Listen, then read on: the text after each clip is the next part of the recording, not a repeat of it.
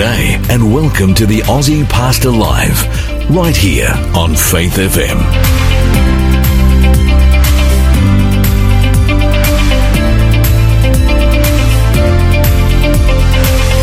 G'day, my name's Lloyd Grolimund. Welcome to our program from our studios here in northwest Sydney. Hunty, G'day, mate. he's our preacher, pr- I was going to say preacher, Preacher. producer, director. I got a promotion. You can't make mistakes on live radio, can you? You can. I do it all the time. Yeah, I just one, I just did one then. Funny thing is when we're doing television, we make a mistake, especially when it's pre-recorded because this is live. Yes. When it's pre-recorded, we can stop it and we can start it again. That's right. Can't do that on radio, but we're glad you're here, Hunty. I'm We glad are. you're so here. So glad you joined us. Very glad. And we're glad our listeners are with us. I think Hunty just gave them a, a pre-welcome then. Mm-hmm. We are glad you guys are here. And we've got a good program today. We're going to Yeah, talk to a friend of mine. I usually get friends on this program, Hunty. Yes. His name is Irwin Steyn. He actually goes to our church. He's one of Australia's, well, in Adventism, anyhow, he's one of our top educators, principal of one of our schools here in Sydney. And if you've got parents, you're going to want to listen to him. Kids. We- We've got kids. What did I say? Parents. Yeah, that's right. If you, So I've seen your question. I've seen your questions. That's some tough questions. If, if, if, if you are parents, let me say that again. Okay. Oh, this program started well today, hasn't it? it did.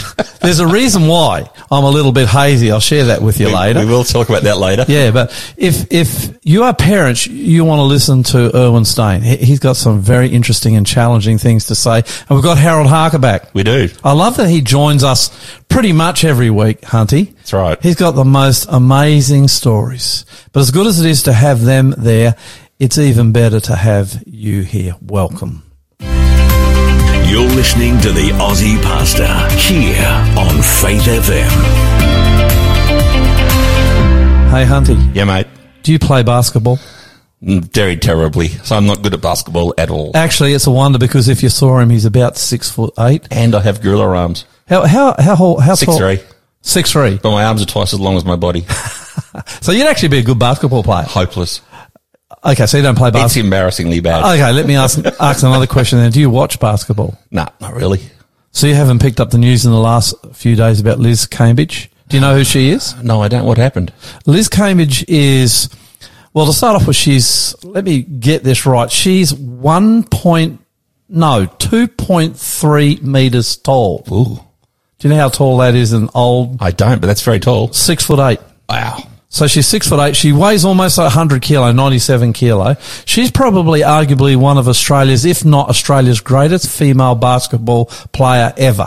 Awesome. She plays in the American League. She also plays here in Australia a fair bit. She is in our Olympic team. She is one of the reasons we have a really hot women's basketball team. They are good. They are really good. In fact, they are a threat, Hunty, to the United States of America and could well take out gold at the Tokyo Olympics in a few weeks if they go on. Well, Aussie, Aussie, Aussie. She's got a Nigerian father and an Aussie mum. I guess her mum's with a British extract. Her dad's Nigerian. So she's, she's actually a beautiful woman. Beautiful brown skin, nice to look at. She claimed on her social media Twitter account the other day that Australia is racist. And she said that was, uh, portrayed by the Australian Olympic Committee that put some pictures out of the Aussie team and pretty much all of them were white. I, I saw that photo. Yeah, she she actually really really went off. She was hostile. She was gen. You can see it. She was genuinely cranky. So here's my question to you, Hunty, as we get into our program today. Do you think, and, and I want you to answer from your heart, Australia is racist? Well, before I answer that, I, I looked at the photograph, and there's at least a couple of Indigenous people in the photograph, and certainly some people with either too much, um, what's that tan they put on, or they're mixed. So I wonder what the percentage of Indigenous people going to Tokyo actually is. And is Well, the photo representative of the We, percentages? we have a pretty proud history with Indigenous athletes. We do. Amazing In fact, um, results. 51 yep. Indigenous athletes, and who can ever forget Cathy, Cathy Freeman, Freeman, in yep. 2000, I think it was. But you know what? Winning the 400 meters. I mean, that made the, that made the entire uh, country proud. And I Oh, think yes. we were all happy for her to get both the Aussie and the, the Indigenous flag and run around the arena to, Absolutely. to rapturous applause. Forgetting the picture for a moment, because I don't want to talk about the picture. No, let me answer your question. I, I want, I want to know what you think. Do you think Australia is actually racist? Sadly, there is a percentage of Australians that are racist. Do you think it's many? Well, it's enough to to to sadden me and a lot of my friends whose skin is darker than my piece of paper white sheet skin. Actually, it wouldn't take much to have darker skin than you. No. He, for those of listening, he's about as white as they get. A bit of dust on a piece of white paper is darker than me. You're a beautiful man, though, Hunty. Um, I think there is an element of racism in Australia. There is. It, it, uh, we're, we're not by any stretch. You'd never characterise us as left wing um, agitators. Well, That's not our our, our style. Um, I um have a wife who's from Jakarta, Indonesia. She's beautiful to look at, brown skin, brown eyes, black hair, really beautiful. Yep. But she's shared with me a couple of times. It seems to happen when she goes shopping, Hunty, in shopping centres. That's terrible. I I just remember last year in the middle of the COVID um, epidemic, pandemic, she had a she had an experience in a shopping centre, just grocery shopping, when she came to the to the to pay for it, and the lady who was serving her was very very rude. And the thing that surprised me, because I guess it'd be fair to say, Hunty, we don't experience racism, do we? No, I've never experienced it. Actually, I did when I Well, was. I did when I in was Australia. in New Zealand. In New Zealand, I did. They were racist against Australians. It wasn't a skin thing. They were just racist against Aussie. Oh, we love our Kiwi brothers. I'm We only do. joking. But you know what surprised me was when Liska, my wife, was sharing with me, and when she shares with me these, and, and to be fair, they're isolated incidences. They don't. They don't have incidents. They don't happen all the time. But when she shared it with me, you could see the pain in her eyes. And I don't think that we can really understand racism. This is a sense I get unless we've had it perpetrated against us. I agree with that. And I think to be fair, most of us who have, like you and me, Hunty, a European background of some sort or another, we don't experience this. And so it can be more difficult for us to sympathise with people who do. And sometimes when we listen to people like Liz Cambage go right off, our natural reaction, because we haven't experienced and so we don't think it happens, can be hostile to her. But I think we need to stop and we need to listen. And I think we need to believe that it does happen. I was I was trying to explain it to a friend of mine the other day. I said, "Imagine you're the smartest candidate, the most prepared, and the most qualified, and you don't get the job. And later you find out it's because of your skin color. Imagine it's pouring with rain and you're out trying to get a taxi, and it drives right past you and picks up someone with lighter skin color. How many times does that have to happen to you until you become really sensitive about it?" And and for me, it's a disgrace that it happens. There's no room in Christianity. If you call yourself a Christian, you can't have a shred of racism inside of you. Because the fact is, Christians believe that God created everyone. And the beautiful different skin tones for sure. Yeah, the beautiful different skin tones that God created human beings with are an example of his creative genius, and we should celebrate it. We should celebrate it. But we're going to see more of these things happen as we get toward the end of the world. And you know what Jesus said? When you see these things happen, look up because I'm almost here. You're listening to the Aussie Pastor here on Faith FM. This song's another new one for me, Hunty. Oh, I, I never heard it before. I like new songs. All glory to Gro- All glory to Christ by King's Kaleidoscope. I hope you enjoy it. Should nothing of our efforts stand, no legacy survive, unless the Lord does raise the house in vain, its builders strive. To you who boast tomorrow's gain, tell me what is your life? A mist that vanishes at dawn. All glory be to Christ. All glory be to Christ, our King. All glory be to Christ.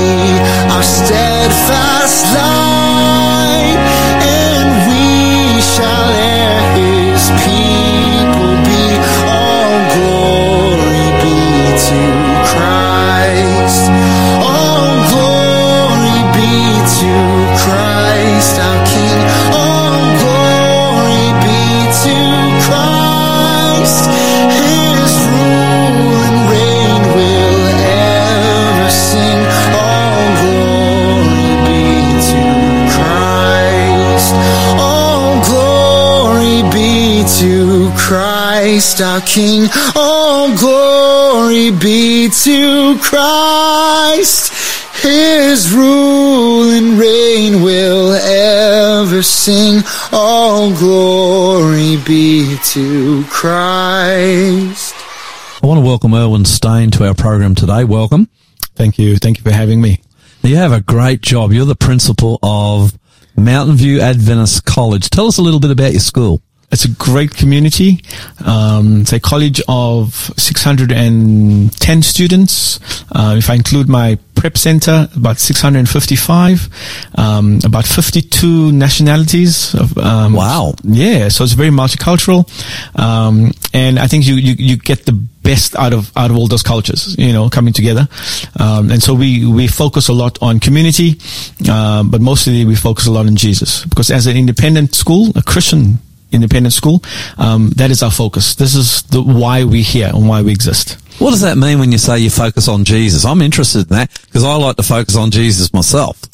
Look, I, I think um, when you consider why we exist as a school, um, it's always been to uplift Jesus, and I think sometimes we let we let the curriculum get in the way of that. And I'm not saying we don't do that well either, um, but that's our first and foremost focus is is to um, show students a different way, um, and that way is Jesus. Now, it's called um, Mountain View Adventist College. That's correct. Are people allowed to send their students here if they're not Adventist? Um, I always say this on my interviews. Um, you do not have to be a Christian to come to our school, and you do not have to be a Christian when you leave our school. Um, but yes, you're welcome here if you support our values, uh, support our ethos of the school, um, and what we're trying to achieve here. Then you're more than welcome. Okay, okay. Um, you've got a bit of an accent. that is correct. So I'm not pulling off the Aussie one, am I? So you're not an Aussie. I'm I'm I'm not born in Australia, mate. Um, no, no. I, I am born and raised in South Africa. Wow. Um, and I left South Africa when I was almost my turning 21. Went to South Korea as a missionary teacher, teaching English and Bible. Um, spent on and off for about 10 years there. Um, came out to Australia to study, finish up my degree, lived in the Philippines and studied in the Philippines for two and a half years. And I've currently, this is my 17th year living in Australia. So you are an Aussie. Technically, I am. I've got the citizenship certificate, um, and so we're all good to go. So I, I claim, I claim I'm Australian. Actually, the big question would be when Australia plays South Africa in cricket, who do you cheer for? Oh, look, um, Now, now that's going to be the real test on whether you're an Aussie or not. Yeah, no, or that's when, true, that's or when the. Springboks play the Wallabies, who you who you uh, going for? look, I, I, I have the citizenship as an Australian, uh, but the blood that runs through my veins is very much South African. Um, and so when it comes to sports like that, uh, I'll support the Springboks. Tell me, I want to ask you a couple of questions about education because I think some of our listeners will be very interested in the Christian education system. Mm. Um, are there great challenges in Christian education in Australia, or is it pretty good going at the moment?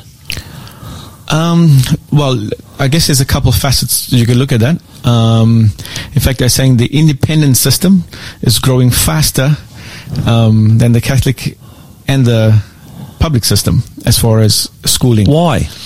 Um, look, I think, and this is a personal opinion. Yeah. I think I think people are looking for something else, Yeah. some value, value added. Yep. I'll use that term. Yeah. Um, and so they're sending their, their kids to independent schools um, who who have a a strong value system because it's not just as you know, schools are not just about education or curriculum. Uh, it's about developing the whole child. And I think that's something that we do really well, um, especially at Mountain View. Um, Yeah. It's, it's about developing the whole child. It's not just about academics. So let me let me just go on to that. Dig a little deeper on that one. Hmm. Um, what is the difference? Because actually, I was brought when I when I grew up. I actually spent about half my time in a state school and the other half of my time in a Christian school. I'm not unlike Mountain View, not Mountain View, but similar Yeah. school. Um, what is it that you are doing? Now you're talking about values. Unpack that for us a moment. What is it that parents perceive they're going to get here that they may not get in the state school? Um, look, again, this is not a, a dig at any schooling system Yeah, out there. yeah, yeah. Um, but when I enroll students and um, I ask them why are you're leaving your school, um, they say the teachers don't care. Okay. And That's just that's, that's Could just be an because of the size of the May- classroom. Maybe the size of the class, whatever. And we, we are sort of more boutique kind of schools. Um, 600 is not a very big number. No, it's not. Um, we get to know our students. We get to know how they learn. Um, our well-being programs focus not just on the kid at school, but the kid at home as well. Um, and so working with parents uh, through communication and, and our well-being team, uh, we get to know the kids and they become part of our family.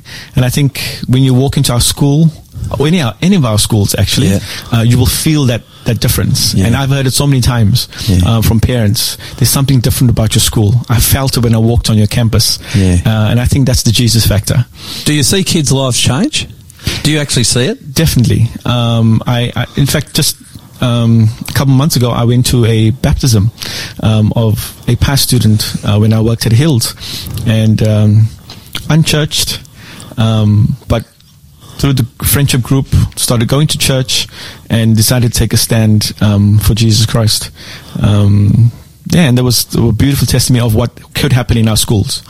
I suppose one of the great things about um, being in an Adventist or a Christian, same thing, school is that whether or not a young person accepts Christ, they get a chance to. But the other thing is they do incorporate values which are really important if you're going to make it in life and be successful as a good person. Definitely. Are we um in in both the Adventist school system and, and the greater school system in Australia? Are we pushing kids toward university, or is there a recognition also that some kids are never going to be in university and they'd be better in the trades or or something like that? How how does that work today? Look, I, I think um, a couple of years ago we had it we had it on the money in Australia, Yeah. where kids were able to leave and go to TAFE and do um, vet courses and that kind Yeah. of stuff. But I think um, our parents. And again, I'm generalizing. Uh, our parents want their kids to go to university because that seems to be the the way to go. Um, I think you have to realize that not all kids are meant for school if that makes Yeah. sense. Um, some kids need to work at their hands. Some kids. Well, some of them aren't going to go on an academic road. Ex- exactly. You know what I mean? And I think um, maybe earlier on we probably need to direct them in, in, in- in that, Do you that think way. that's changing in Australia where there is a recognition that, yeah, you can be, uh, kind of successful with your hands and that's your, your way and other person it might be to go to uni- Do you think that's changing? Or do you think there's still a, a pretty big push on, uh, for university? And the reason I ask that is because if you go and try and fix your house now in Sydney, your chances of getting a tradesman in a short period of time are almost zilch. And the tradesmen in Sydney are getting paid very, very good money. And so I'm just wondering at the level you guys are at as educators, is there a recognition, not just from your school, but in Australia and amongst general education, that this is important, that there are some young people we should be sending down that, what would you call it, more practical stream? Yeah. Look, I, I think I think um, if you listen to radio and all that kind of stuff, there is a shortage of, Yeah. of tradespeople, and I think um, it comes back to us recognizing that and pushing kids in that direction. So I think w- what has happened now is that the government says you've got to be 17 Yeah. um, and still in school. Um, and so I suppose you could go to TAFE, but I think it's also uh, parental pressure. Um, parents want their kids to, to have that, that uni degree.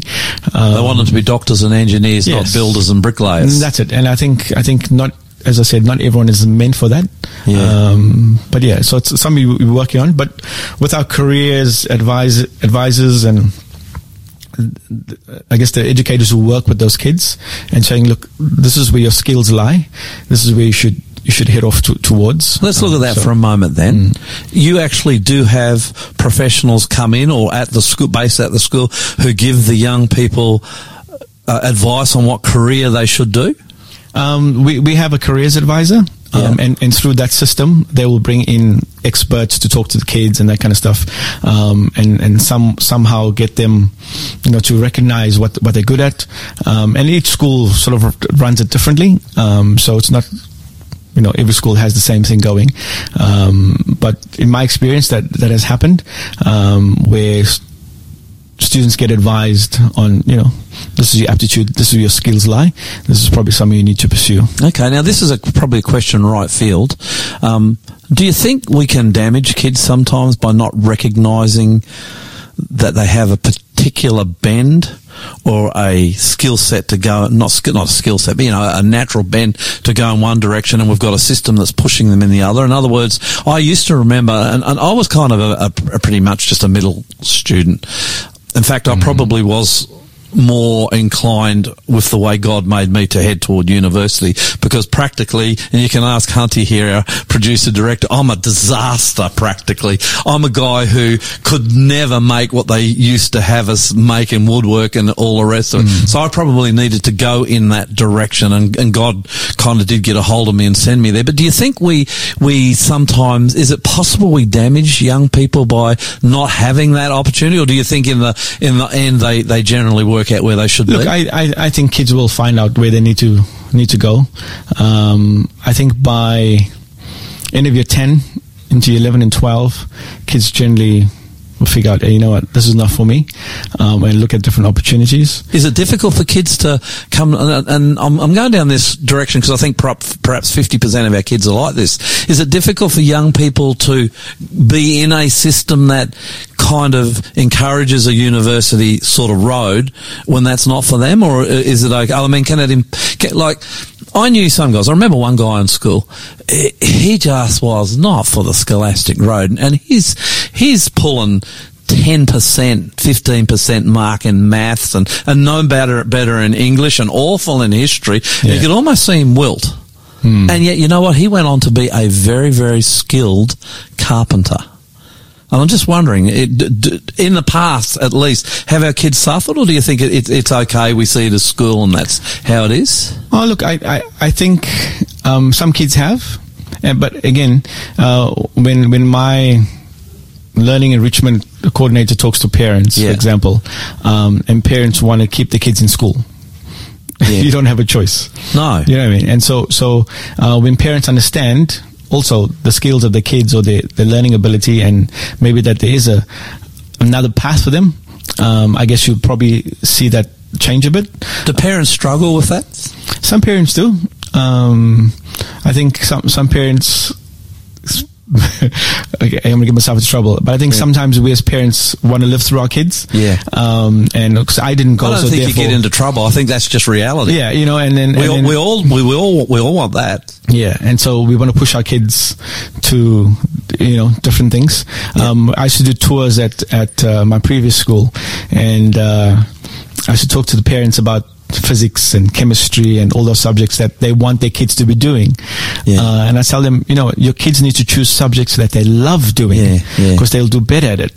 Uh, And are there enough subjects to do that. Like, Oh, if yeah. I, if I if, if I'm a student here at uh, Mountain Mountain, View. View, and, and I've got a bend towards the more practical, I'm just using this as an example. There are practical subjects you can do at school, aren't there? Which Oh, are look, more practical. There's design and technology. There's food technology, um, engineering, IT, um, IPT, computers, that kind of stuff. But I think gone are the days where um, you your subjects in school related to the course in university. Yeah, Most universities today will will accept you with your um, your school certificate. Yeah. Um, and you'll get into a course. So there, there are very few courses. Well, fair enough. If you're going to go to the medical field, you, you should have done a Yeah, science. yeah, yeah. Um, just you know, and, and a mathematics.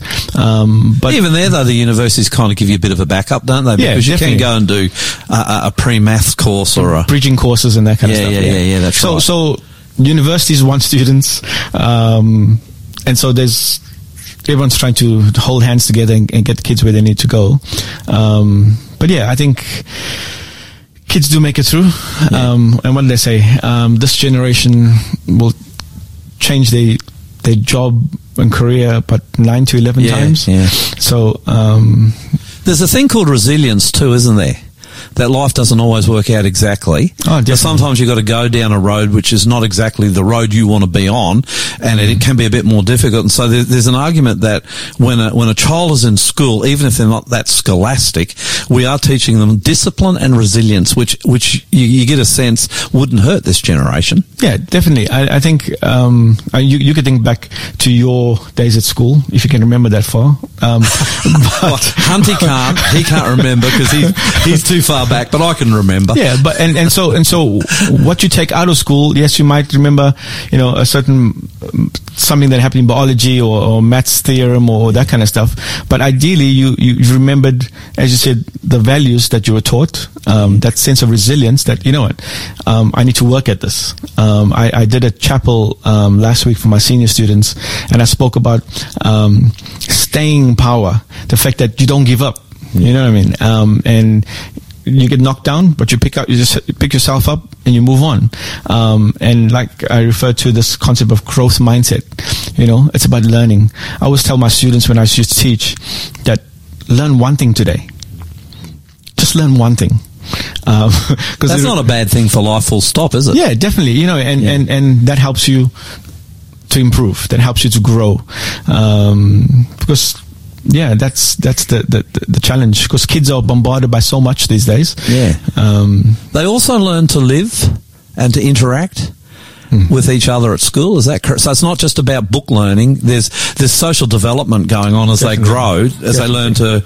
And, I imagine your school would encourage that. And, and Definitely. Um, and, and we talk about our values. For example, had Mountain View. Uh, we have a, an acronym called RICI. Yeah. R-I-C-I. And those are the four values that, that permeates everything we do. Um, our bookwork, our interactions, our chapels. Um, in fact, this, um, can I make a plug? Yeah, yeah. Um, this Wednesday night, we're having a, a well-being, um, So that's tomorrow conference. night. Tomorrow night, yes, the 12th. Um, and, uh, starts at 6.30 in our, um, JE hall. And so, so our values of Ricky, like R, is respect. Yeah. And so, you know, that's we- a big deal in this culture too. very much so. Yeah. Um, and then, you know, and that permeates respect for one another, respect for your teachers, respect for your learning, respect for people's property. Um, the I stands for integrity. You know, the things you do, um, how you do it, um, how you com- you know, you talk nicely to people. How do you Yeah. feel about yourself at the end of the day? The C stands for compassion, how we interact with one another, um, and I for initiative. Taking These are good values. Yeah, and, and they are. Um, and our students are grasping them. Um, and that's sort of the medium that, that we that we teach them, um, which is really good. You're listening to the Aussie Pastor here on Faith FM. You know, Hunty. Yeah, mate. I spent 12 years at school and I'm about to do something that I've been waiting for a lifetime to do. What's that? I'm going to get Irwin Steyn to wait Oh, because I spent my whole life waiting for teachers. Actually, I've seen the I've seen the next set of questions. yeah, no, I'm gonna I'm gonna get him to wait because I I, good. I, I, I kind of want to ask him some more questions. But there's a couple of things here I, I want to bring up today. We're still going to do uh, later on. Still going to do. Yep. We were always going to do. Yep. Ask the Aussie pastor. Yep. Good segment. This is a good segment. I enjoyed. I've, we've done it two times now. This will be the third time. And if you want to ask Aussie Pastor, I'm going to get Hunty to read the phone number and the email out. Just ask any biblical question or any question you've got on your heart. And if it's a good question, we deem it to be the best.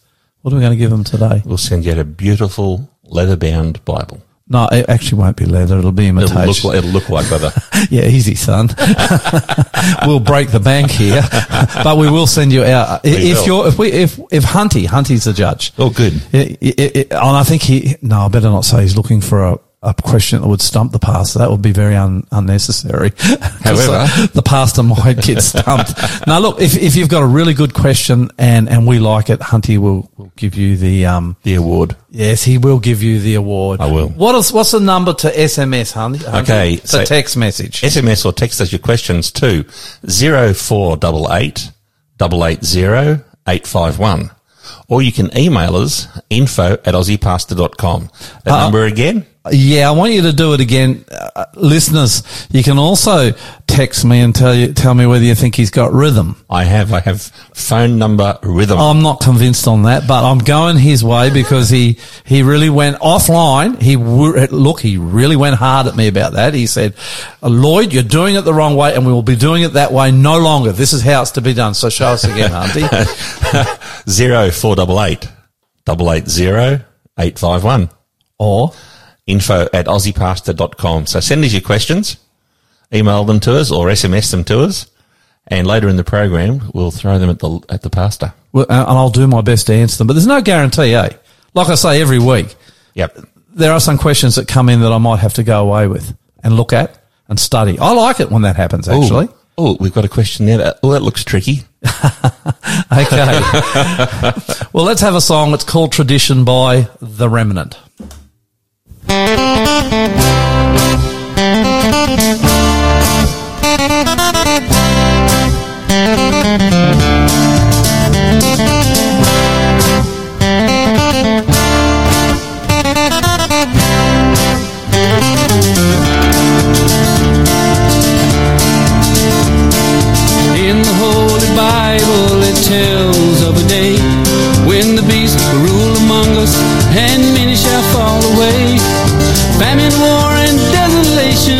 Nation rising against the nation, trouble everywhere you turn.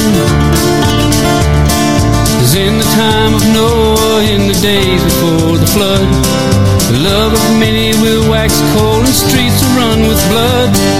Rape, murder, grief, and sorrow, just like Sodom and Gomorrah, this world's gonna burn. I believe we are living in the days John wrote about. The end times your mind out of the world, take your Bible off the shelf, read the book of Revelation for yourself.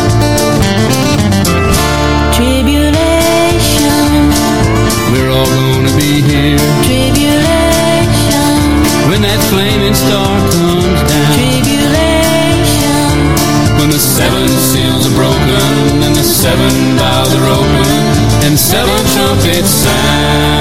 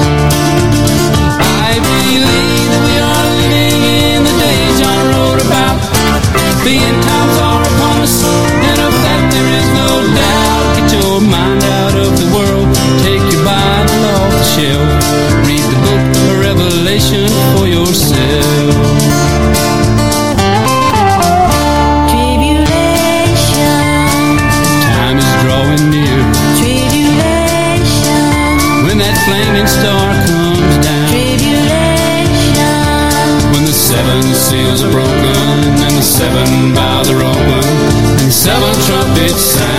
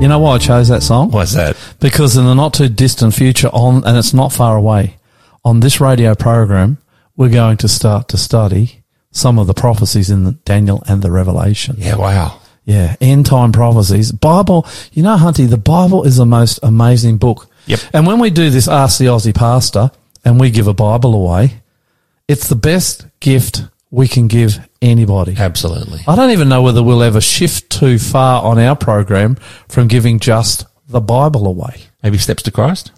I think we're going to stick with the Bible. Great. Yeah, I, I- think the Bible that that's where you go if you want to know the truth, and if you want to know the truth from a first-hand source, because the Bible written by men who are inspired directly by God. So it's a beautiful thing. So again, ask the Aussie pastor Yes. that phone number. Zero four double eight double eight zero eight five one, or email us info at aussiepastor.com. Any question, I really encourage you. Any question, just get on the blower. That's the phone. Text us or email us. I and there's some questions coming. Praise God, there are some questions coming in. I'm very, very, very thankful for that. Uh, this song, Hunty, Redeemer by Nicole C. Mullen. I do know this one. Beautiful.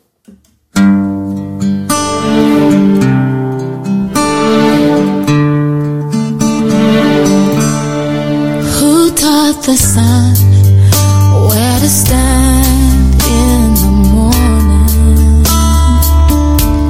And who told the ocean you can only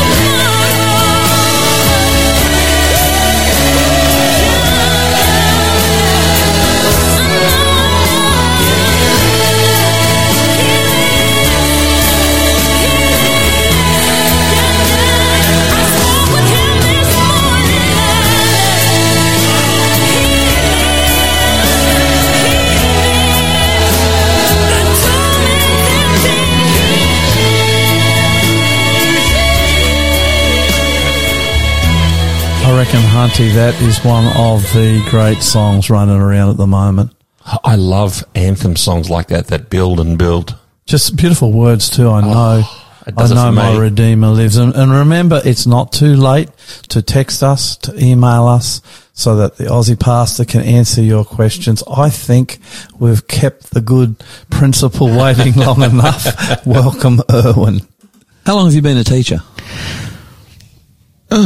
I have been a teacher um, for about 25 to 27 years because I, I studied, you know, Yeah. um, during those times. But yeah, You've actually been a teacher almost as long as I've been a pastor, and I'm a fair bit older than you too. You've been teaching, teaching. Hey, have you noticed a difference in the students over the years?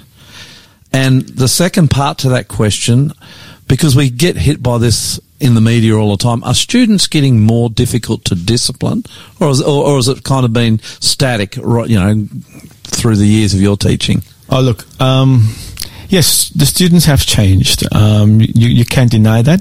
Um, You've seen that, have you? Oh yeah, definitely, Okay. definitely. And we, we we touched on resilience earlier, um, and we find that's something that kids are, are lacking, and that's something that Why? that we've had to look. I I, I guess. You you did say you're older than me, but I'm also from that generation where I believe you need to give your kids a sense of struggle, a sense of, you know, I got to work at it. And I think too many times we as parents want to rescue our kids. Um, and uh, from young, we've told them that, oh, you're amazing. Uh, pat on the back. for When every little sometimes they're not amazing. And, and they're not, you know. And I think, unfortunately, we haven't kept it real for them. Why have we done that? Because it's our generation and the generations after us. Hmm. I mean, I'm a generation in front of you, but your generation too, and the generations after you. Why have we done this? Because I think it, my generation did it too. Why have we done this to our kids? Why have we wrapped them in cotton wool and tried to stop the struggle? Because I think you're right. The struggle is important. Yeah. Look, I, uh, I, I can't speak for everyone, but I think mm, as a, as a parent, um, look, there are lots of voices out there saying this and that and the other. And I guess as a parent, you want to, you think you're doing the best for your kid. You know, you, you, you- you're protecting them. And that's what we call for, to do as parents, to protect our kids. Um, but I think we, we have, l- lost the plot, so to speak, in, in, in that we're not realizing that the struggle builds character um, and uh, builds perseverance in kids. And I think we have taken that away. Um, but that, that is the way the world. You know, it's Yeah. an instant generation. It's the instant. Yeah, um, you know, yeah. it's like, I want this and you get it. Yeah. Uh, whereas if, if, when I was a kid, you want something, you got to work for it. Go get a job. You know, Yeah, um, you can't afford it. And now it's like, um, I see kids wearing um, 250 $280 sneakers. And I go, what? With an iPhone Uh, 12. you know, an iPhone 12, and and and that kid's not in year 12. That, that kid is in year six. Oh, boy. You know what I mean? So so you go, what are our parents doing uh, to our kids? It's um, and again, not not everyone, um, and I wouldn't say that's about my community as well. Yeah. Um, but in the other schools that I've I've worked at, that's you know, kids have And- got more expensive things than I have. And again, let me just push a little bit further there again. Have you got a view on why we're doing this as parents? Look, I can't speak for other parents.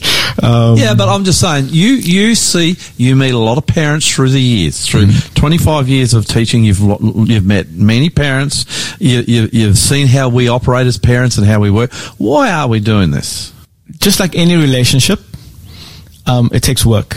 Yep. Um, and I think parents are so busy working and trying to keep up with Mr. and Mrs. Jones or whatever Sydney market has, has Yes. um, decried. Um, I think we, we're trying to placate our kids. Um, by Rather than giving train them. Yeah, rather than train them. Rather And than putting the time into putting the time in. So, so if I can give a kid my iPad to keep them occupied, um, whoo you know, I'm, I'm, I'm free to do what I need to do. Um, I think just last week we were talking about that with some of the staff, um, of parents who take the kids out for, for lunch or whatever, but they're sitting on their phones. Yeah. Not the kids, the parents. that Yeah, is. yeah. Um, and I think that, that connection has been lost. Um, and, that- so like I said, you know, relationships take work. Yeah. Um, and if you want to train up your kid um, in the way they should go, um, you got to put the time and the effort in. Um, Interesting you say that because even with my son, I got I got four children. The youngest is still in school, fourteen years old, year ten, I year nine. Well, I get into trouble saying that. it's so much easier on a Sunday, which is my day off, just to let him play online video games than to stop, put the time in with him, go out and do stuff with him. Yeah. And there's a great temptation for parents just to do that. And yet, I think what you're saying is we need to spend time with, invest time with our children. Um, yeah. Look, do you see any great dangers out there for our kids? I guess I'm talking about now video games and those. They, is that impacting the ability of, of teachers to teach our children? Oh, look, I, I, I think so. Um, we we at Mountain View are always um, trying to look at ways to engage our kids. Um, so teaching strategies are very important. Um, but how do you how do you compete with an iPad and Google? You know, uh, where it's just Well, a- how, how do you teach a generation of kids? It's a good question, is it? Isn't it? That are just saturated in, in video games. I mean, we've got kids that, if I let my son play his video games, he'd start when he woke up and he wouldn't stop till 10 o'clock at night. yeah. I remember one day we went away on a Sunday to go away with my wife somewhere and we left him. We left him and we said, you know, you give him the rules, one hour.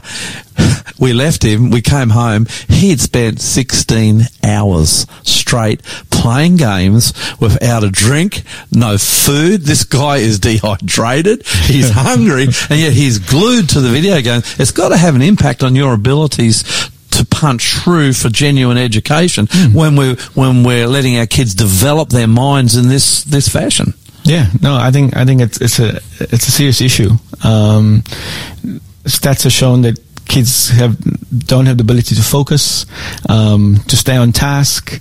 Um, so which which makes teaching a lot dif- more difficult um, because you want kids to be on task. And uh, I guess if you're a boring teacher, hopefully you're not. Um, that's one thing, but but most of our teachers are trying to engage the kids. Yeah. Um, and it's not so much just to impart knowledge, um, but it's to help the kids to be able to to learn how to think, how to reason, how to show initiative. Um, I think one of the things that we do here um, at Mountain View is project-based learning. You know, so getting the kids involved, um, to working working collaboratively. Um, looking at the issue, trying to work out a solution. Does know. that hold their attention better? Yes, very much so. Very So much I, I think what you're saying is you, you are having, you have had to through the years change your approaches to Oh, education, how you teach. Definitely, definitely. Gone are the days where you stand in your class and you drone on and on and on. Um, doesn't work like that. Some would say we're still doing that at church. you know, here in the media all the time, this concept, this idea, oh, our teachers are poorly trained. They're, they're, they can't really, they don't know the subject themselves. Do, is that the truth or are teachers well trained and we can trust what's going on in our education system and, and perhaps bring it back to your school too? Look, I, I, I can talk for, for other systems, Yeah. uh, but I know in, in my school, um, my teachers are well prepared and, and well trained.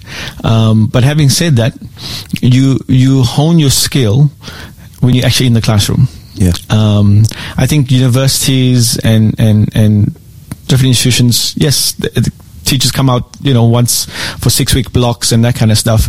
Um, but that teaching, um, gets honed in a relationship with the kid. Um, that's that's where it matters. So what you're saying, it's not really until you get into the classroom. Oh, definitely, That you definitely. can. And, and how many years does it take to become a good teacher? Oh, look, um, it does vary. I think I think uh, the first five years, people decide whether they want to be in the fi- in in this um, career uh, choice. Um, but I, th- I think Uh, you, you know, I was, a, I was. A, do you know I was trained as a teacher? Yeah. a secondary teacher. You know what put me off forever? And this is why I say how many years it. to students. No, I actually like the students. I, I often think that probably my dream job, and if I had, could have chosen what I would do, would be to be a Bible teacher hmm. in, a, in a school like yours. It's wonderful because you can impact young people's lives through the years, hundreds and thousands of them. Definitely. But what you know, how long does it take to be good, a good teacher? I went prac teaching for six weeks. You know, that means when I'm still in university, I've got to go into the, school and teach.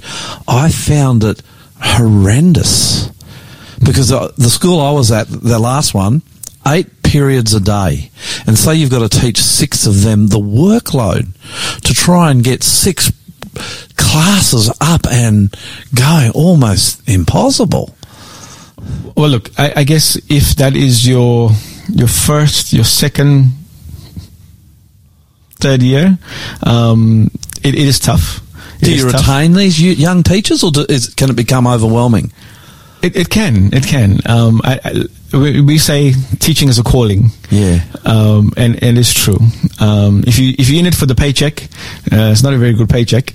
Um, I, I'm saying that glibly, but Yeah. but you you're here to make a difference in kids' lives, and so yes, there's lots of prep. There's lots of and and, and that never ends. Um, I'm I'm married to a teacher. Um, I So see, even as I- you get on in the years, you're still preparing yeah, look, but but I think I think over over time, if you continue teaching the same subject, Yeah. um, that content becomes ingrained within you. So, um, for example, I've been teaching studies of religion for quite a few years, Yeah. so I can walk into a class um, and I know the the content, I know the outcomes. Yeah. Um, I can teach that class and probably do it quite confidently and competently. Um, but it's it's about that. so Um, teachers going to get better and better as the years go Oh, definitely. Um, I think I think as I mentioned earlier, um, a teacher never arrives Yeah, um, because our students keep changing. yeah, yeah. So you're not getting the same. I, I have a, um, a saying, well, not a saying, but uh, something that I've put up.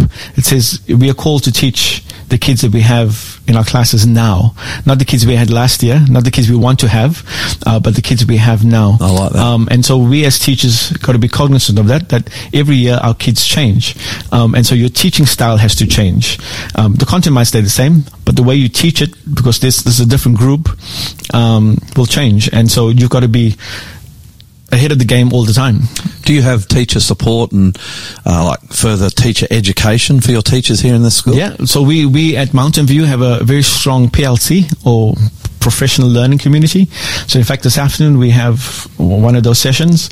Um, our teachers go out for professional development. Uh, we get consultants in, um, and those times that um, you might think we're on holiday, which we're not, um, spent spent learning, reading. Well, I'm going to ask you about that.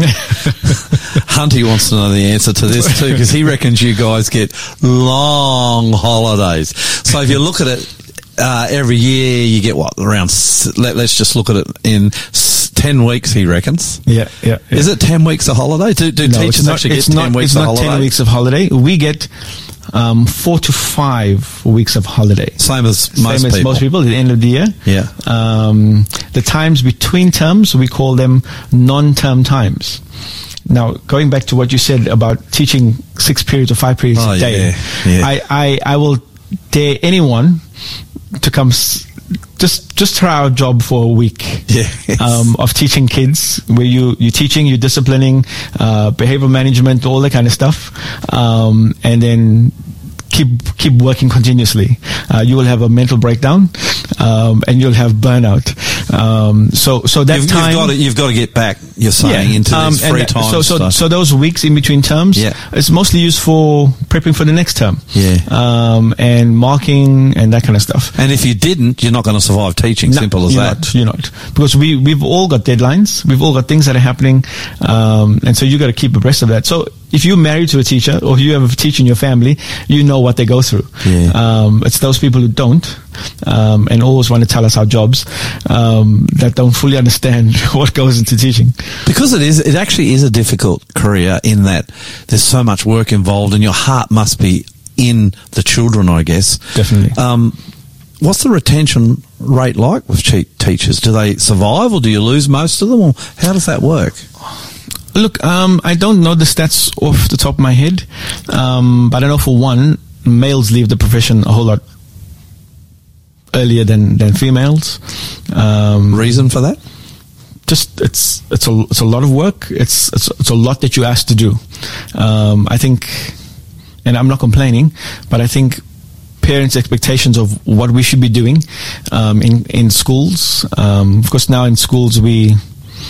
You're the teacher, you're the counselor, um, you know, you, you look after all, all these things. Um, so it, it gets tough for some people, um, and and they, they leave. Um, but yeah, the ones who stay are the ones who.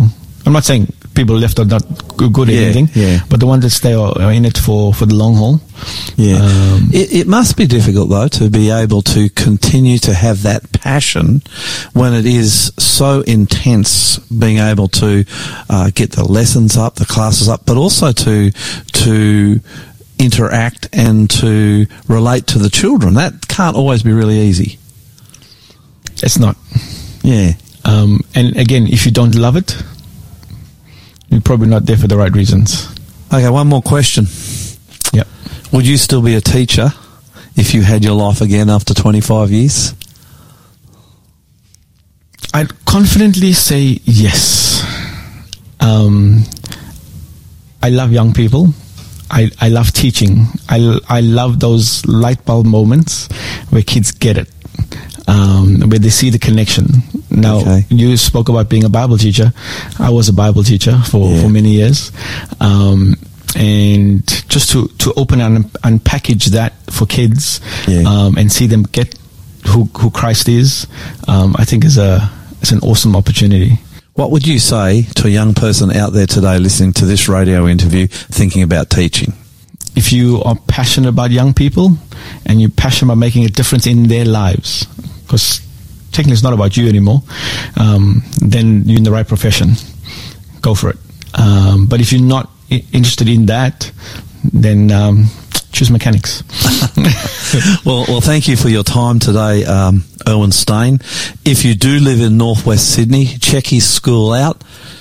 Mountain View Adventist College. It's got our website, um, and have a look at. You can take a virtual tour, um, and and get in there.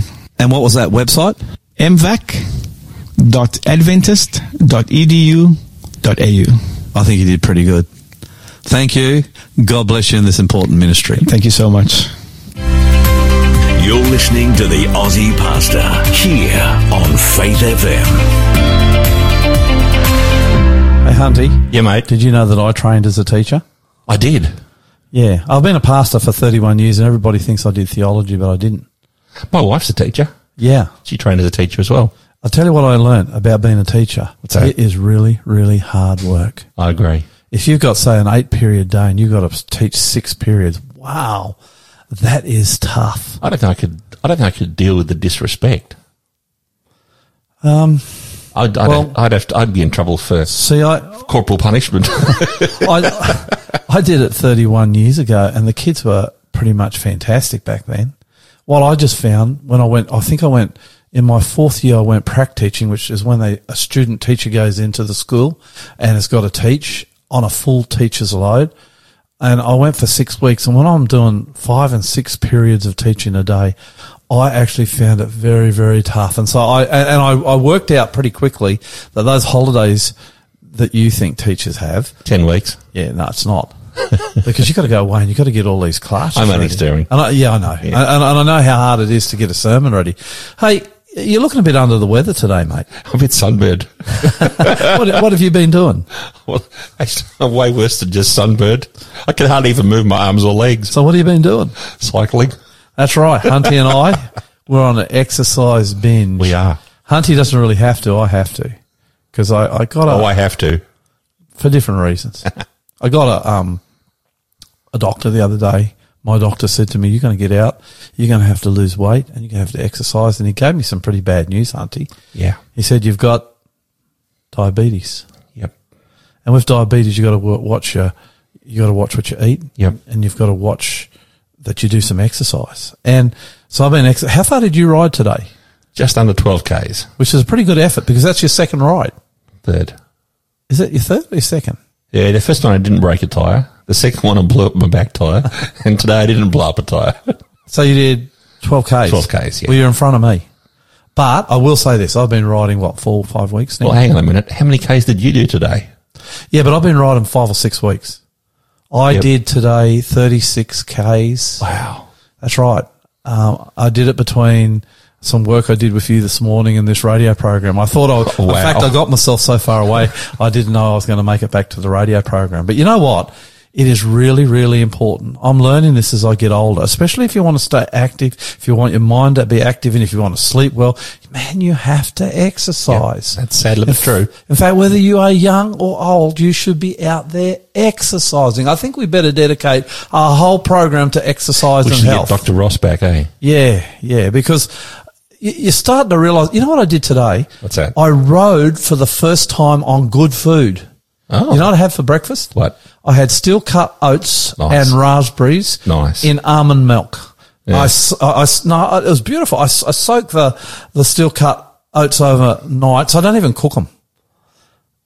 what are you looking at me like that? As I had my oats with A2 milk and honey.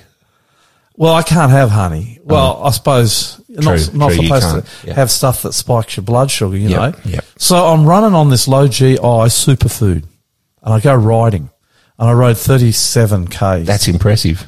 yeah, for me it is. For And- anyone it is. Now, let's face it. Well, not Rob. I'm, on a no. He's a guy who goes to our church who rides hundred, and he's older than both of us. In fact, as we're doing this program, he's riding up in the Yeah, up in the Blue mountains Mountains, of- yeah, Bell's Line of Road. Yeah, amazing actually. But um, what I what I worked out, and I've been doing this four, five, maybe six weeks. I can't remember, but when I when I rode this morning, to have good food, energizing you, you know, stoking your engine makes such a difference. And your health matters. And I don't think you realize how important your health is until you lose it. And I was on the verge of losing it, Hunty. The good thing is I've been to my doctor uh, two times. This next time in a couple of weeks will be the third time.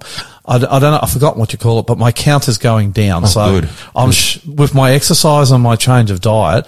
It's actually looking like I, I, they say you can't recover from diabetes. Have you heard that? I thought you could. No, I've got type two. Apparently, once you've got it, you've got it. You've always got to be ah, careful. really? But that pro- might not be a bad thing for me because it means I'm going to have to be careful with my health and make sure I exercise. Man, you and me, we haven't really exercised regularly uh, for a long time. You know what I realized that I was in big trouble? What's that? It's when I climbed Mount Kosciuszko a couple of months ago. Wheezing and puffing, I guess. Every, I was passed by a three year old. Actually, you told me you were passed by a couple of 75 year olds. a couple of old people um, who patted me patronisingly on the back Oh, and said, dear. almost there. Oh, It took me another two hours and I met them on the way back. They'd been up there and had a picnic and spent an hour up there and on there. And they gave me another patronising pat and said, you're mate. And I'm wheezing. Oh, I'm. I'm actually literally coughing. I'm struggling that hard. Well, there's no oxygen up there too. Yeah, but it's way. not an excuse because I- I'm just so I was I was so unfit, and on the way back, a three-year-old toddler with a mother passed me, and Oh, I thought that's it. And ever since then, I've been working on my my my exercise program, and I'm getting my diet together. And in a month or two, I'm going to go back up to Mount Kosciuszko. We should go up there and do this live radio program from there, Hunty. we should. If we could both make it, I reckon we'll do better. I'd do better this time, and I think you'd do it easily. Um, but th- but exercise is important, and if you're not exercising and you're not watching your diet, whether you're young or old, probably now's a good time to start to Now do is that. always a good time.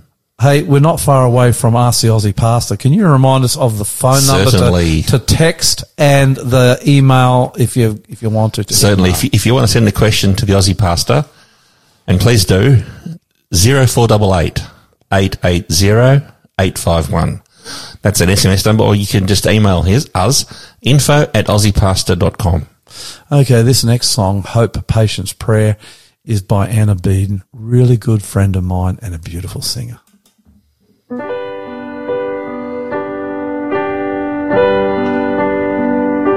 Lift your head, little one. Lift your eyes to see the sun.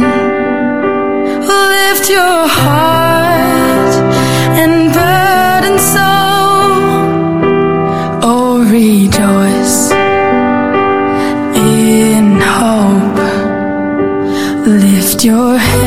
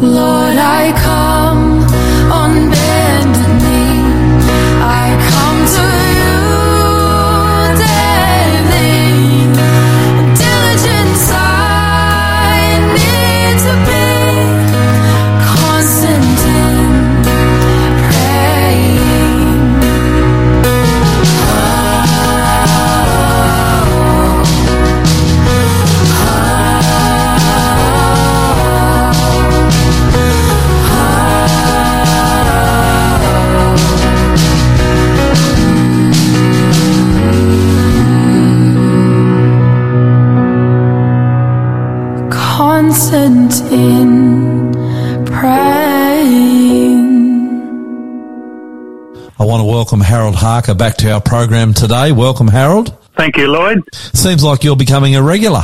Well, it's great. We've got great topics to talk about. Great stories of great men and women. There's no doubt about that. And today's is no different. John Brown. Oh, this one's a bottler. He's, it's a great, great story. It is a great story. And to get into it, we've got to go back to Scotland in the 1600s just to remind us, because we have spoken about these guys before, but remind us back in Scotland. So we're in Scotland. We're in the 1600s. Remind us what a covenanter is. A covenanter. Did I say that right? Yep. Okay, let me talk about in 1636.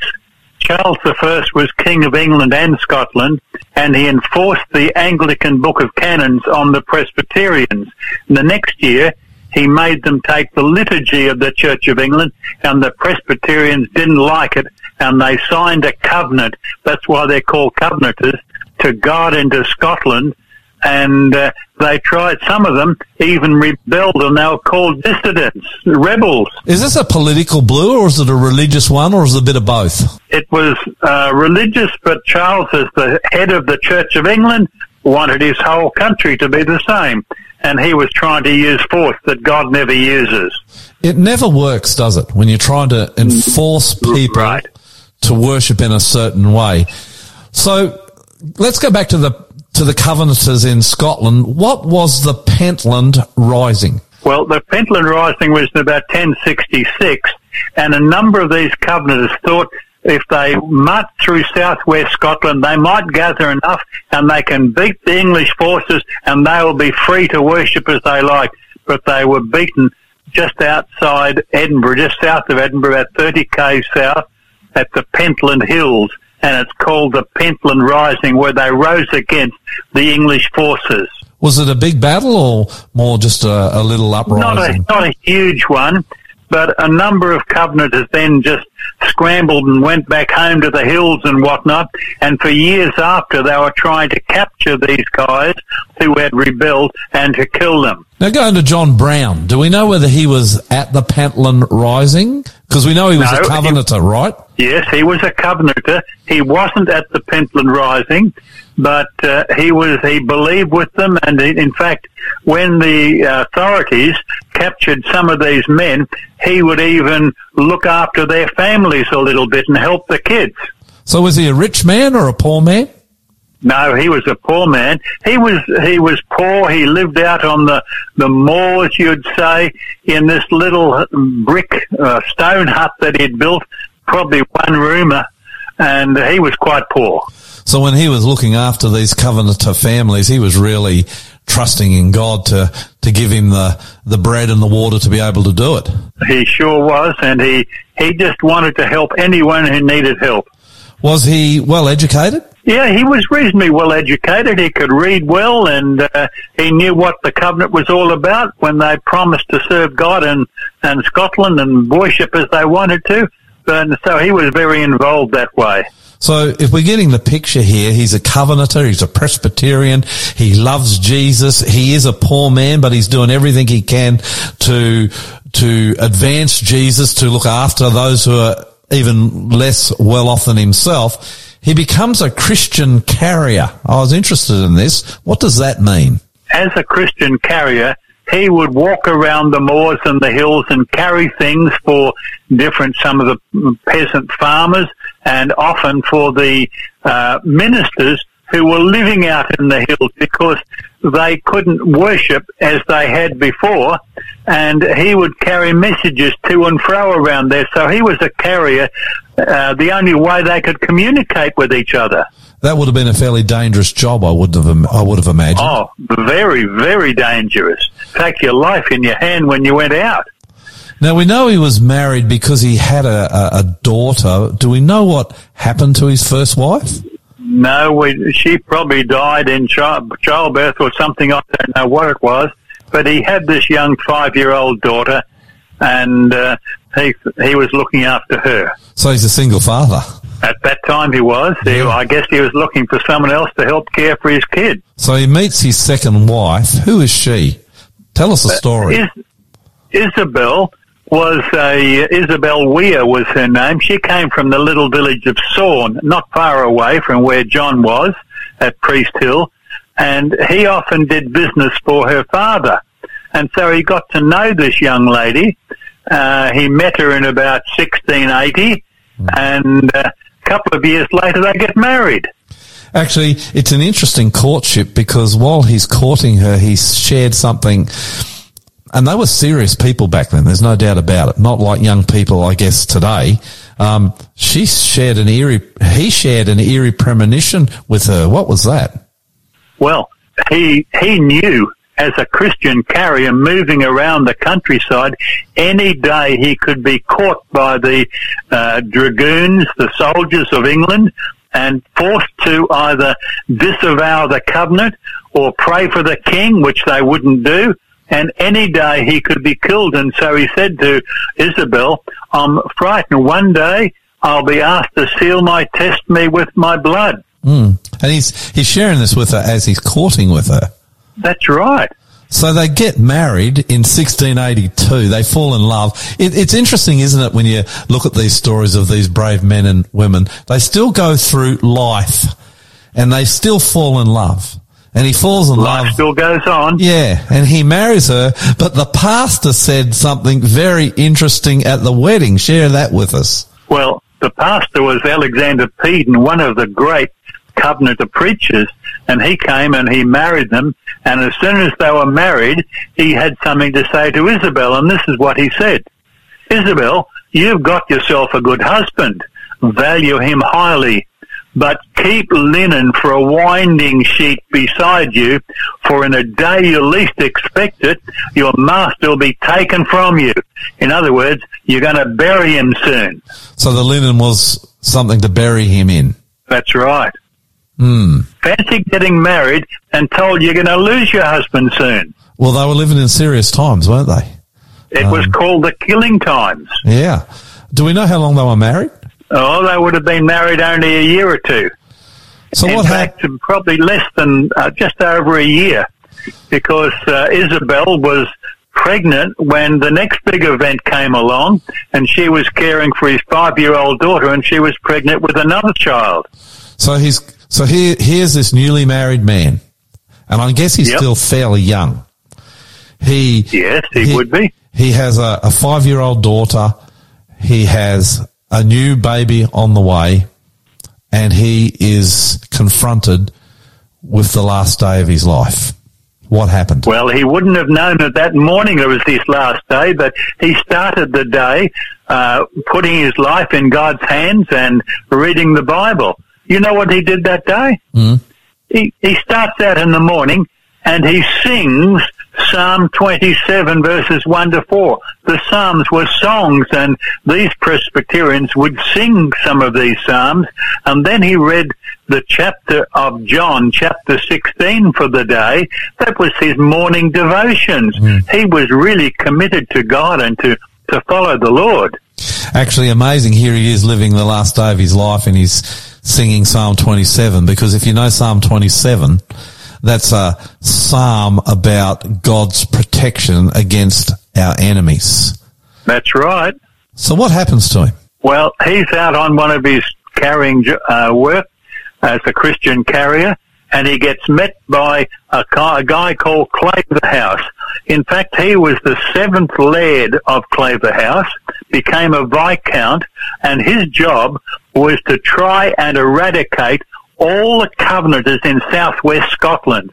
And Claverhouse was known for his cruelty, and he caught uh, John Brown this day and said, "Hey, what you've got to do, denounce the covenant," and he doesn't. Well, then why don't you worship with the local curate? Because the local curate would have been um, uh, one who did what the local bishop said, the Anglican bishop. And he said, "No way." He said, "Well, pray for King James II." He says, "No." Hmm. And because of that, he's brought back to his little cottage house out there, a one room place. It would have been dark and dreary. Smoke was, would have come up from the fire on the floor. So it was all dark inside and smoky, but he was dragged back there by Claverhouse and his troop of soldiers or dragoons as they called them. And there they find Isabel with the other girl and they, she comes out and meets this guy being dragged home by Claverhouse. Can I ask a question? Um, two questions really here. Number one, why wouldn't they pray for the king? Well, the, the king was the one who was enforcing them to try and worship as they didn't want to.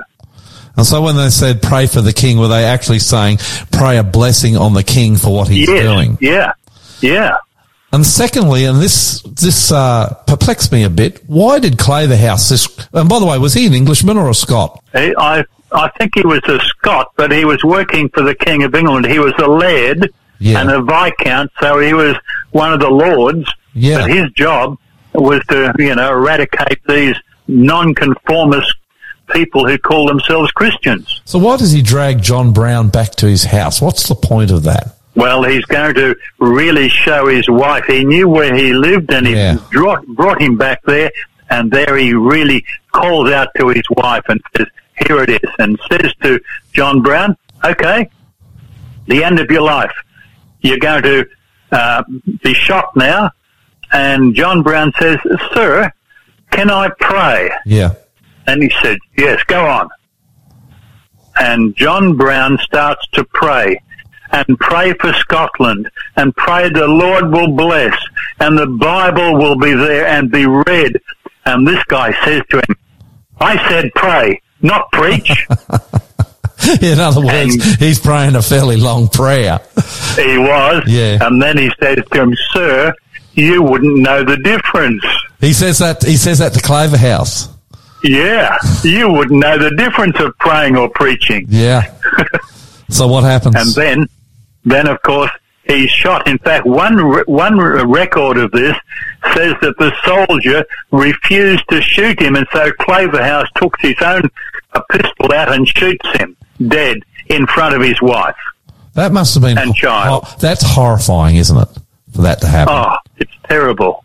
How did his wife respond? I mean, it's a funny question, I suppose, but how did she respond in the fact? Well- and I asked that because she'd she'd been told by both John Brown and the pastor of the day when they were married that Yep. his life would probably end as it did. How did she respond? Well, Claverhouse came across sitting on his horse probably hmm. and coming across her and says, okay, what do you think of your husband now? Hmm. And she replies, I've always been proud of him, but his blood is a fire in the heather that you'll never put out. In fact, Billy Graham took that and used this illustration. They they did a um, they acted out all of this, and they used this as the name of the um, film that they put out for the great crusade that he ran through Edinburgh back years ago. Fire on the Heather, and she says his blood is a fire in the heather you'll never put out. And did the Presbyterian Church go from strength to strength with martyrs like John Brown because he wasn't the only one? No, he wasn't the only one, but it did go. And as you know, the blood of martyrs is the seed of the church, It is. and the church came stronger because of it. Well, final question. Just amazing. Again, very inspiring story. These stories put the hair on the back of my neck up. And I, you know, you think, oh boy, we've got it pretty good today compared to what they have. And we complain and whinge, but man, have we got it good when it comes to sharing the gospel? We're, we're not under persecution yet like that. Um, what do you think we can learn as Aussie Christians or people thinking about Christ and Christianity? Perhaps this is the road they might want to go. What can we learn from John Brown's life today? Well, I've plotted across that moor to the place where his little house used to be located, and there is a little sign about this martyr. And I believe John Brown was a man of God who pledged his life to the Lord and has been a monumental example to all of us what true surrender is. It may take you to be a martyr, but if not, we live for him fully each and every day of our lives. Oh, I was interested how his day began, and we talk about his last day, but you can almost be sure that every day began with Bible study and singing Every day. and prayer. Yeah, that's eh, John Brown. What a name. A, a simple name, John Brown, but he is an example from Scotland to all of us. A simple man living a simple life with an extraordinary story, a great hero of God. Thank you again, Harold, for that very inspiring story. I just hope and pray that it'll encourage us in our walk with Christ to be faithful in the little things because one day the little things become big things, don't they? Amen. God bless you, mate. Thank you, Lloyd. God bless you. You're listening to the Aussie Pastor here on Faith FM. Such brave men, Hunty. Yeah. Absolutely incredible what they did Yep. for Jesus Christ. And when Harold comes on and tells these stories, seems like none of these stories end up good, doesn't it? No. They all got really bad, sad endings. Um, man, these people suffered for Christ. Hopefully, we'll get a few more stories out of Harold before he's through. I know he's got about a thousand of them backed up there. He And does. he just knows them. They just pour out of him, don't, don't they? He could, he should write a book actually. This next song, Keith and Kristen Getty, I came across these singers probably about six or seven years ago. Do you know where they're from, Hunty? No. They're from Ireland. Ah, cool. Yeah. And this is one of those modern hymns, but it is just so beautiful. One of my favourite songs. Yeah. We love singing this one at New Hope, don't we? We do. In Christ alone.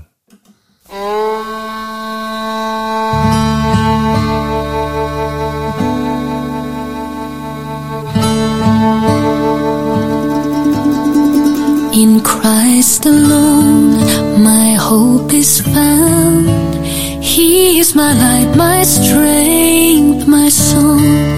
This cornerstone, this solid ground, firm through the fiercest drought and storm. What heights of love, what depths of peace, when fears are still, when striving cease. My comforter,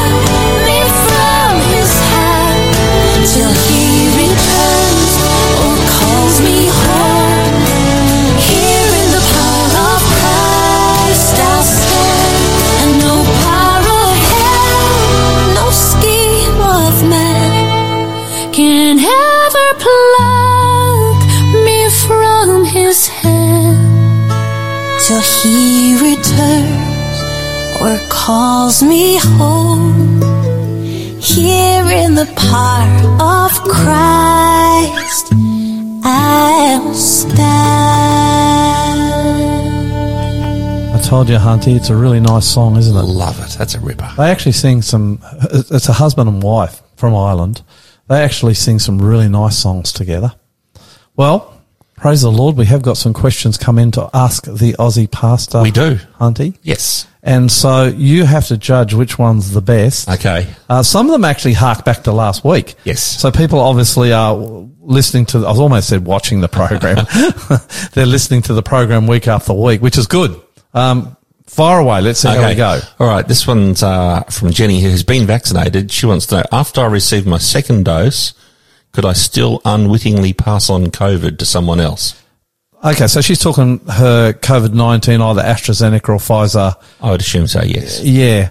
Well, I, interesting question that, and I'm no nurse, doctor, or scientist, so I really am unqualified to answer it, except I did ask Dr. Cad. Yep. I call him Dr. Cad. Dr. Dr. Cadrian. Yep.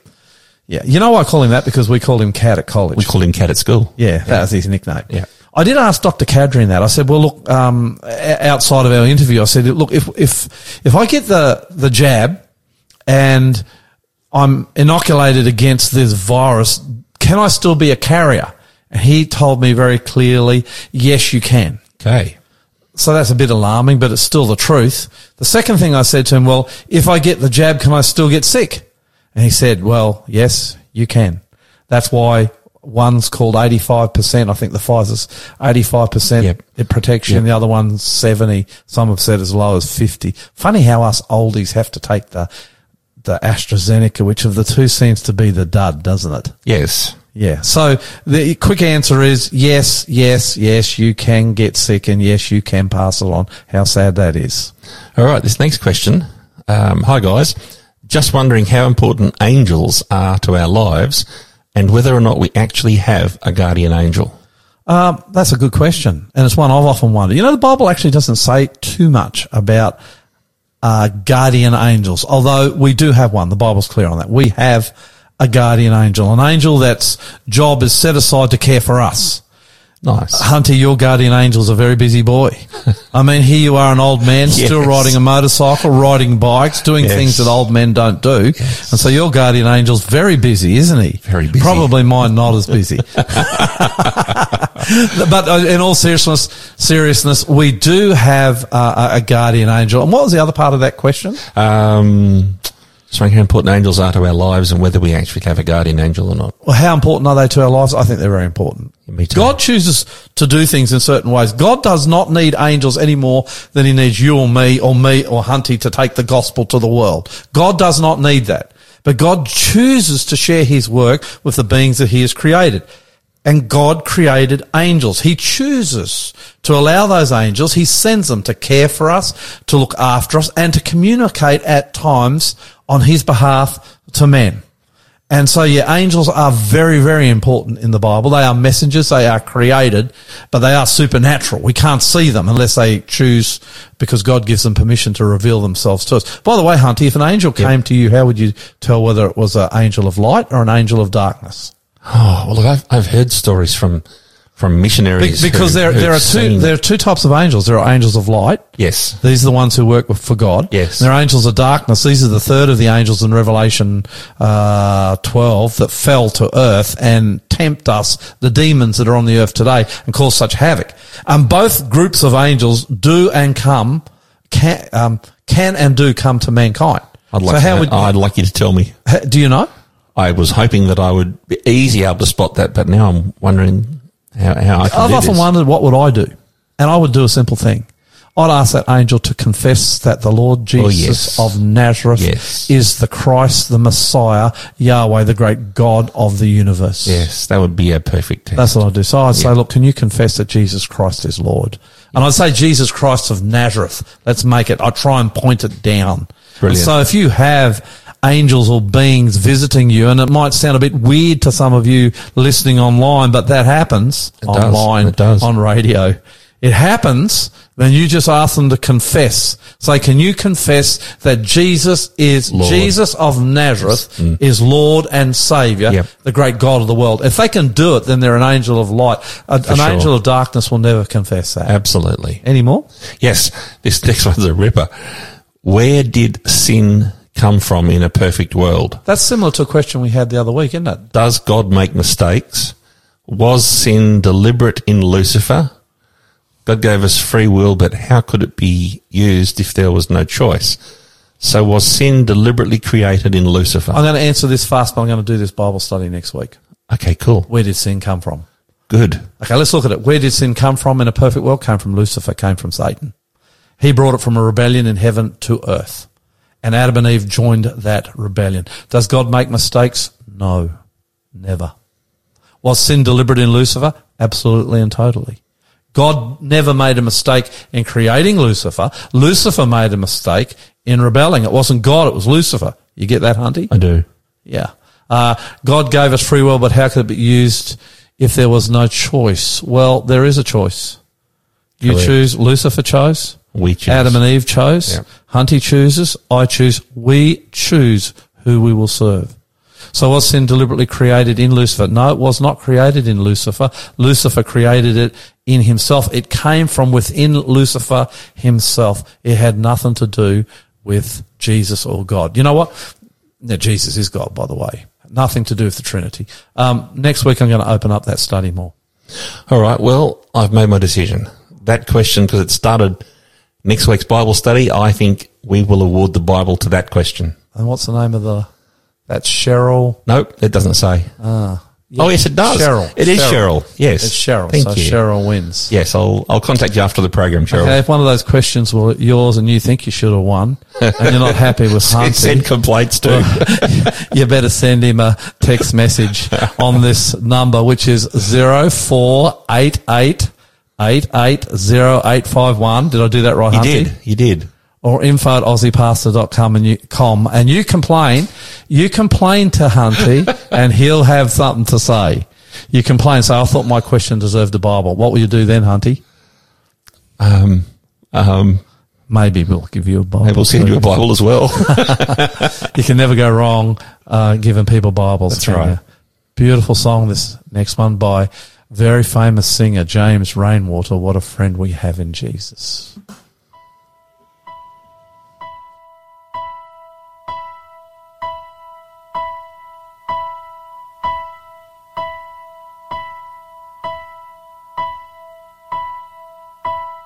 What a friend we have in Jesus, all our sins griefs to bear. What a privilege to carry everything to God in prayer. Oh, what peace we often forfeit. Oh, what needless pain we bear. All because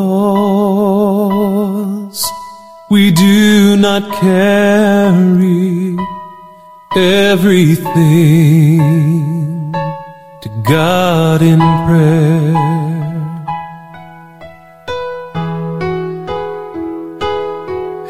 We trials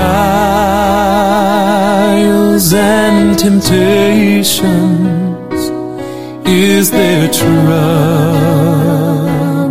anywhere? We should never be discouraged. Take it to the Lord in prayer. We find a friend so faithful who will all our sorrows share? Jesus knows our every weakness. Take it to the Lord in prayer.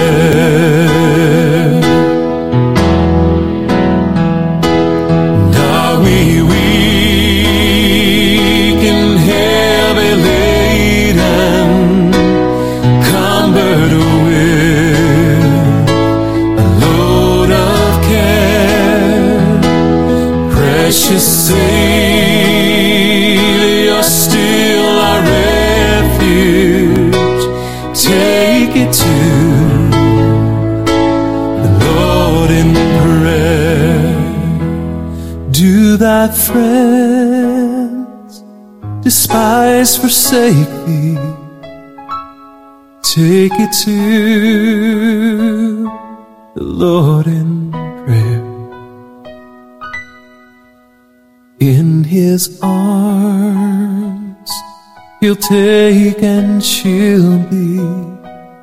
Thou wilt find a solace there.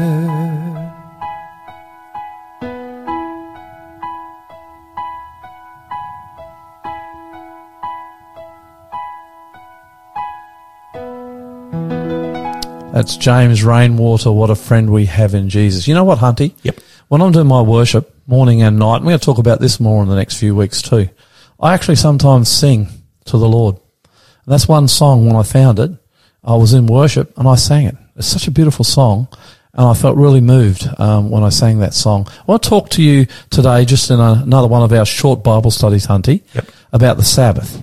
We've already talked about the Sabbath. We showed that the Sabbath was perpetual. Remember what that meant? Yes, yes. It goes from the beginning of the world right into eternity. So it has no, it has a beginning at creation, but it has no end. Last week we looked at why the Sabbath was such a big deal. I feel like putting it on you, Hunty, and say, why is it such a big deal? But would that be cruel on, he's shaking his head furiously. So do you want me to answer that question? You asked me, why is the Sabbath such a big deal? And I'll answer it. All right. So, what, why is the Sabbath important? Why is it a big deal? It's a big deal because the Sabbath was designed from sunset Friday to sunset Sabbath. Here's a short answer. So it's designed from sunset Friday to sunset Saturday for you to spend that time with Jesus. And so when people say to me, well, what can you or can't you do on the Sabbath? I'm going to talk about that a little bit today. Well, then the answer's simple. If it draws you closer to Jesus, do it. If it's neutral or it doesn't, don't. Does that make sense, Hunty? Yep. So if, if you if you if you're out there and you're thinking, oh, I'm interested in this Sabbath thing, and by the way, I wonder how many of you actually went to church for the first time this last Sabbath. I know some did because they texted and emailed me, Hunty. Yes, which is good news. Nice. Um, but the Sabbath is designed solely for you to spend with Christ. So today, so we've looked at how it was perpetual. We've looked at why it's such a big deal. Today I want to look at some of the things you can do on the Sabbath to make it special. And to do that, I'm going to go straight to the scripture.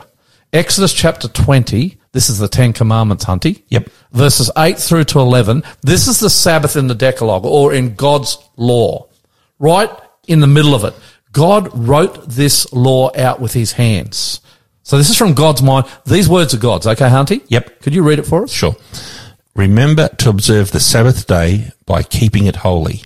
You have six days each week for your ordinary work, but the seventh day is a Sabbath day of rest, dedicated to the Lord your God. On that day, no one in your household may do any work. This includes you, your sons and daughters, your male and female servants, your livestock, and any foreigners living among you. For in six days the Lord made the heavens, the earth, the sea, and everything in them. But on the seventh day he rested. That is why the Lord blessed the Sabbath day and set it apart as holy. Okay. So what shouldn't you do on the Sabbath, Hunty, according No to work. this? Yeah. It's not a work day. Oh, you know, I used to love that when I was a builder. Because Yeah. I get up in the morning at 4.30 to go to work, Hunty. That's you ever done that? That's why you didn't have daylight saving. it's because I had to be on, on the site because I'm working by myself at daylight and I work till dark. But on the Sabbath, I always stopped and it was such a blessed relief to have one day off in seven. No Yep. work, no work, no work. So what do you do on the Sabbath? I think we get a hint down there in verse 11. For on six days the Lord made the heavens, the earth and the sea. What do you do on the Sabbath? Well, one of the things you can do is to get out in nature. Yep. Now, can I talk to our Adventist people for a moment? Of course. This, if you're not an Adventist, this will give you a little insight, a little window into some of the bad habits we have, Hunty. Where we go to church in the morning, adults, and we come home, and what do we do, We Hunty? sleep. And what happens to the kids? We have no idea because we're asleep. They go stir crazy. The Sabbath is for rest. It's not for sleep. I had a good dad and mum, Hunty. yep. Me too. We would go to church in the morning. and I'm going to talk about that in a minute. But in the afternoon, you know what we'd do? Dad would take, did you do this with your kids? Get out into nature. Always. I can still remember going down to the beach, into the rock pools. We'd find octopus and fish and crabs and all manner of amazing things as we get out into nature on the Sabbath. So if you're wondering what can I do on the Sabbath, well, one of the things you can do is get out into nature. And it's wonderful. Good fun. Fantastic. Okay, Hunty, the next mm. one. Luke Okay. chapter 4, verse 16. When he came to the village of Nazareth, Now, who, who's this talking about? Jesus. So this is talking about Jesus. And, and the reason I put this in here is what did Jesus do on the Sabbath? well, um, he went as usual to the synagogue on the Sabbath and stood up to read the scriptures. So what did Jesus do on Sabbath? Church. Actually, he was preaching. I might have said this before. Can you imagine listening to Jesus read the scriptures Yeah, wow. and then expand those scriptures, preach? Wow. You know, I think when we get to heaven, we're going to hear Jesus preach, preach, preach on that first Sabbath. That'd be nice. You know, sometimes when I'm preaching Hunty, I think I might have said this before. You look out on the in the audience, the congregation, you see some glazed eyes. I had a I had an elder. Now that's a guy, one of the leaders in the church. These are in the old days when they'd come and sit up on the platform with you. Every Sabbath, he'd go to sleep on me Yep. When I was preaching. I know you're talking about. Yeah, one, one, day I said to him, if you go to sleep ever again, I'm going to stop and wake you up in front of the congregation. It looked like he had toothpicks in his eyes. And. But the thing is, when Jesus preaches and teaches, oh, wow, won't it be incredible? But if you want to know what to do on the Sabbath, we'll get out into nature. But another thing you should do is go to church and you'll find a Sabbath keeping Adventist church wherever you are in Australia. I reckon wherever you are, Hunter, you'll find one somewhere within 30 minutes. For sure. So get out into nat- nature Yep. preach, fellowship, spend time with other Christians. Don't work. By the way, at New Hope, what do we do on a Sabbath morning? We start our worship services at 10, and if you live in northwest yeah. Sydney, you should come and check them out. You we would love to see you. 357 Windsor Road Vineyard. northwest Sydney. Thank you, Hunter. No worries. Um, what do we do on a Sabbath morning? we worship, praise, music. So we get there, we sing a couple of songs. Yep. Get into the Bible. Get into the Bible, we have a break, and then we sing some more songs. We Yep. pray, we give, uh, we do do offerings on our Sabbath. Um, we we have a, always have a preaching service. We and after our worship service, we have two worship services, Yep. one at ten and one at 11.15. eleven fifteen. What do we do then? Because this is very special. Fellowship lunch. In our church, we have fellowship lunch, and you don't have to bring a thing. Just bring yourself. That's it. And many Adventist churches around Australia are like that. And so you come to church on the Sabbath in the morning and then get out into nature, maybe with your Bible and the family in the afternoon. Kaboom! You are just going to have the most wonderful day of rest. And you'll go out of the Sabbath as the sun goes down on Saturday night and you'll just go, wow, I have never experienced anything like this in my life. It's 24 hours of uninterrupted time with Jesus Christ. Ah, there's nothing better. That's the end of the Bible study. But I want to play this song from Gurrumul and Paul Kelly. Gurrumul from Yothu Yindi. Yep. He died not so long ago. He's a Christian. This is beautiful. Mm-hmm.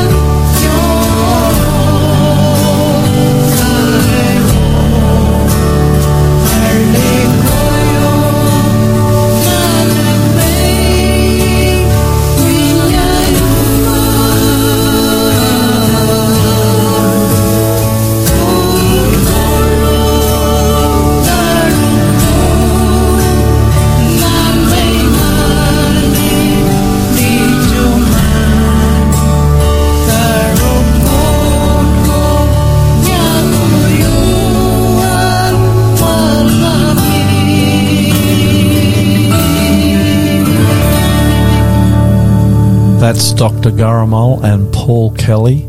Dr. Gurrumul, one of our Indigenous brothers, actually, he he passed away not so long ago. A follower and a believer in Jesus Christ. Let's pray.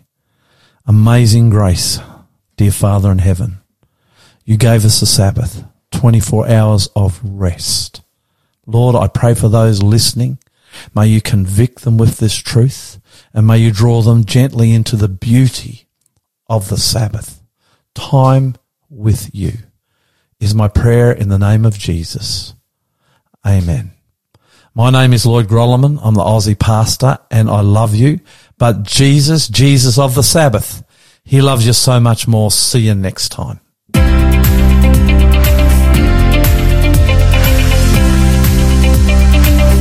Thanks for joining the Aussie Pastor. If you enjoyed today's program and would like to find out more about Jesus, our ministry, or ways to support us, go to findjesus.tv.